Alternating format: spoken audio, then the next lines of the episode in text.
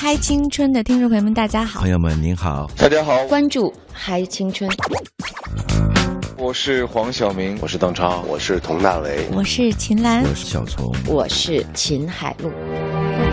从失败的绝望中寻找到希望，坚持理想，一定会实现希望。我很喜欢这种朋友聊天一样娓娓道来，真实。希望你会喜欢我们的节目。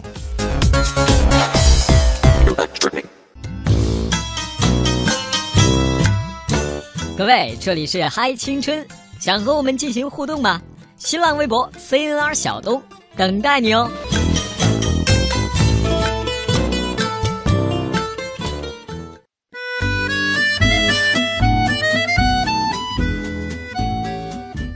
各位听众朋友，大家好，这里是正在播出的来自于中央人民广播电台《嗨青春》，我依然还是那个小东小东东。啊，最近节目当中走来了一位贵宾啊，为什么这么说呢？看见他感觉不一样。他是谁？先来请他和大家打个招呼。呃，大家好，我是张林星。呃，我我我应该说夏大人吉祥吗？不不不，参见夏大人啊，参见夏大人。这要给大家解释一下，林心参加了特别火热的一部电视剧《琅琊榜》的演出，饰演了其中的夏大人一角，所以今天我们也特地在此参见夏大人。见礼之后呢，要和大家介绍一下，最早啊，小东认识林心，那是好像在一部热播的电视剧，名叫做《永不瞑目》当中。太早了吧？说我都不好意思了。那是好早好早以前的事儿。然后本来呢，我以为是。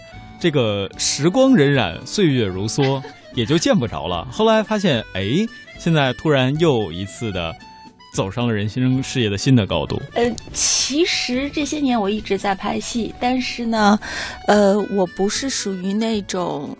呃，三百六十五天，三百六十天在工作的，我属于三百六十五天只有一百天工作，剩下两百天天一直在玩的那些那种人。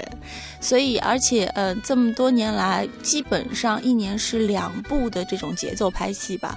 而且，可能也是我比较挑剔，就是很多戏、很多剧本在手里，就是要打动我。所以，可能你觉得好像很久没有见过我，但是我觉得我一直在拍啊。拍什么很重要，当然了，我觉得零星出品必属精品。谢谢。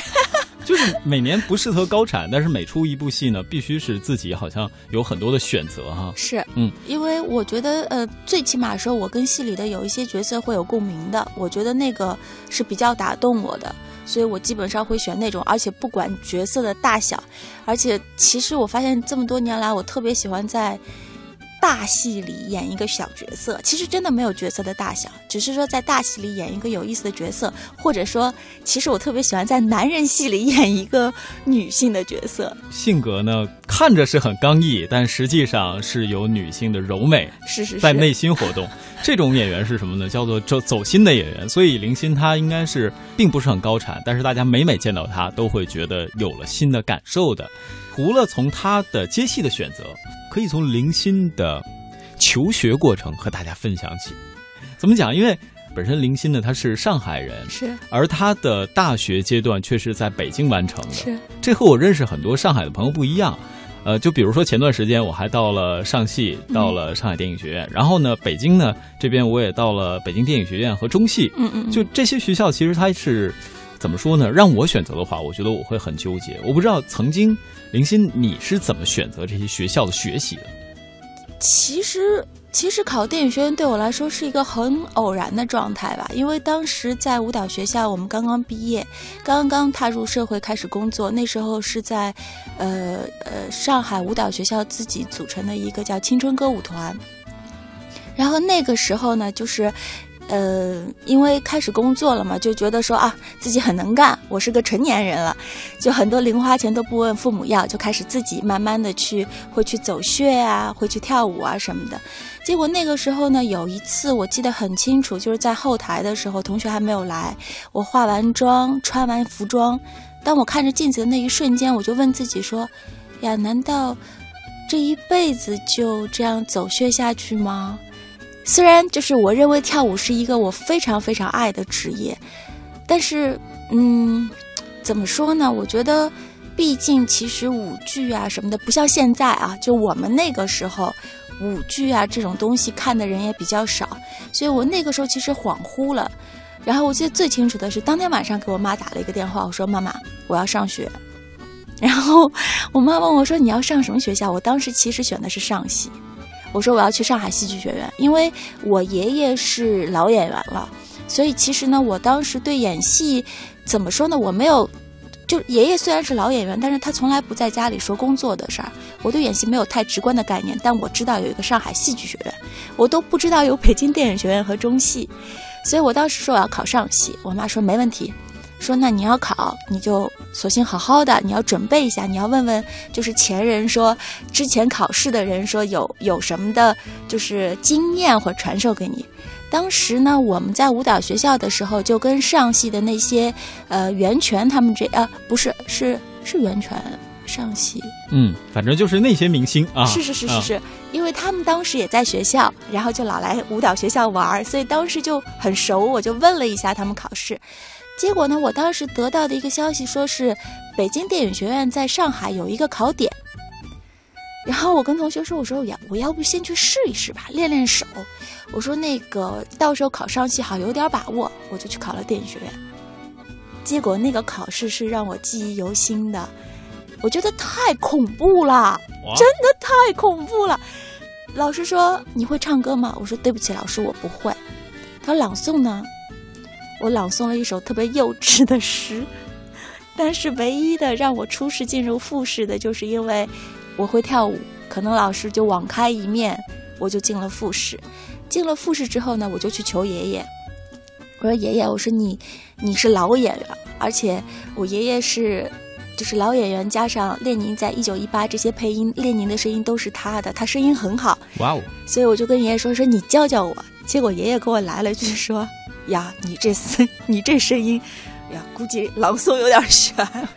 当时，但是就是这一而再再而三的，我就也不知怎么的就混进了，混进了就是三试。考完试之后，我妈问我说：“你还考不考上戏？”我说：“我再也不考了。”我说：“太吓人，吓死我了。”然后我说：“要是电影学院要我的话，我就去北京了。”而且当时呢，还有一个想法，为什么要到北京？就是。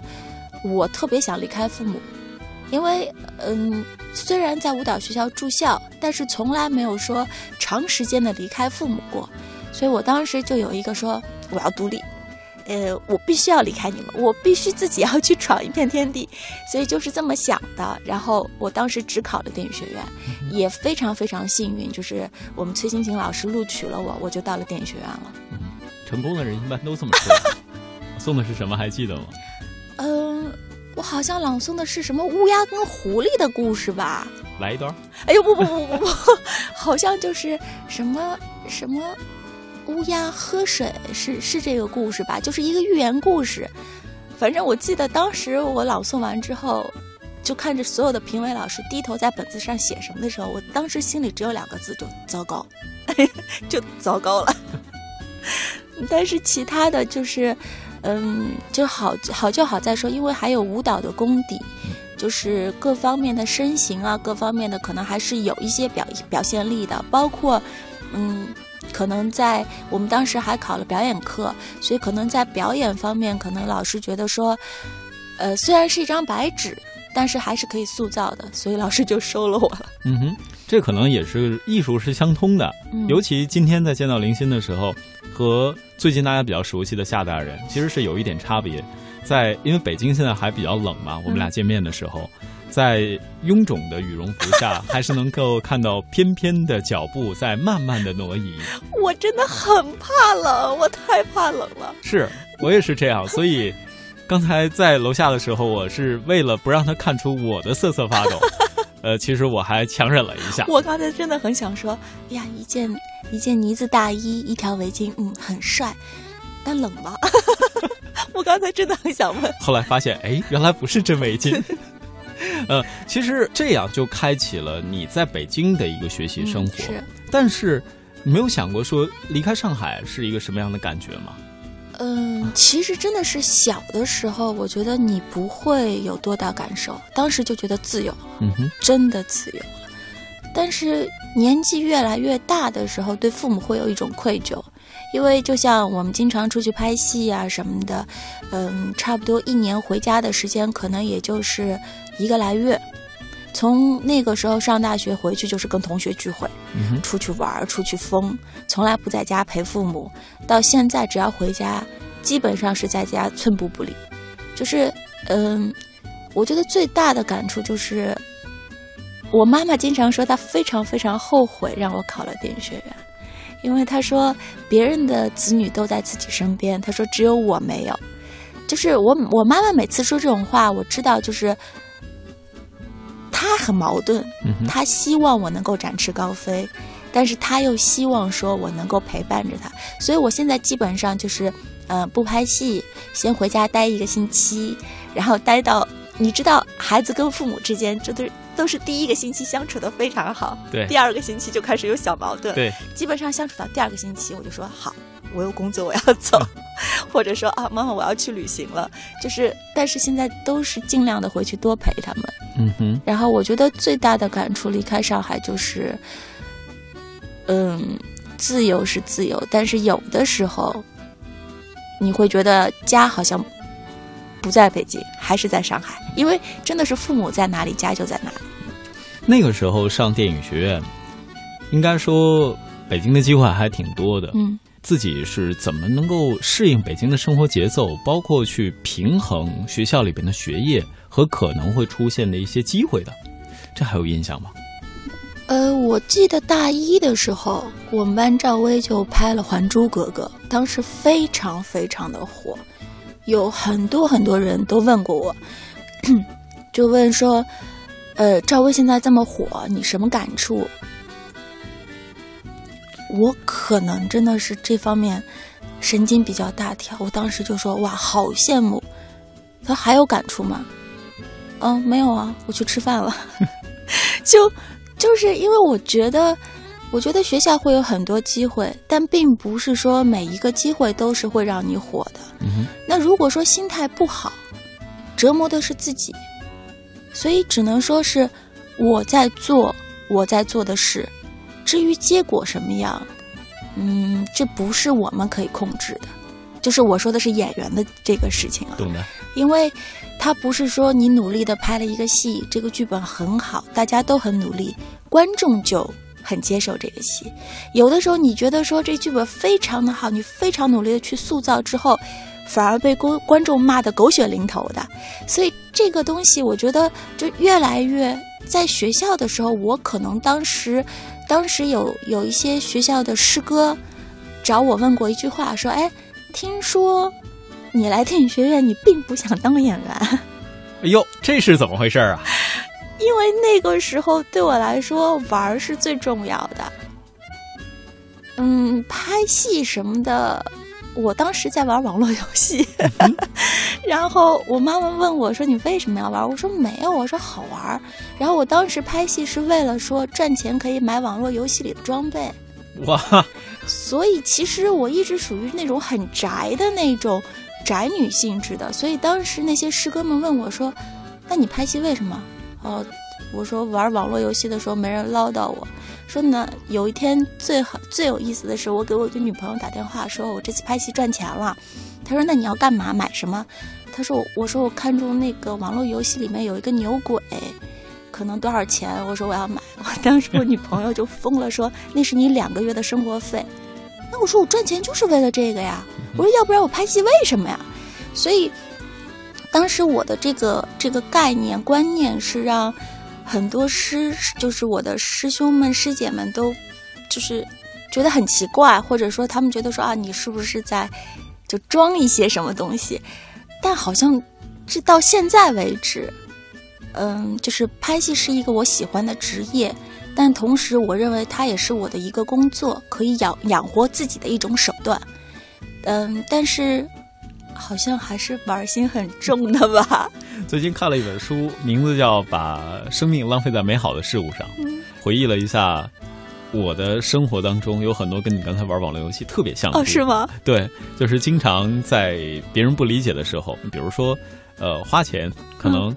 大家都会觉得，哎，你这个钱应该花在什么什么地方？自己总是觉得，哎呀，这个东西太应该去把金钱稍微耗费一下，嗯别人都说很不值啊，你这样是不对的。结果呢，慢慢的也很满足于现在的生活，包括工作可能带给你的很多的快乐。那么关于林欣，她和学校和未来的职业，那个时候还有哪些新的变化？卖个关子，下期节目当中和各位继续分享。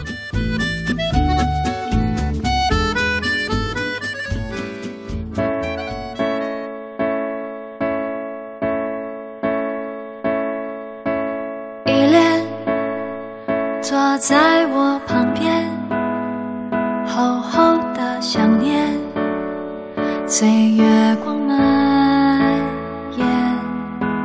依恋跟在你身边，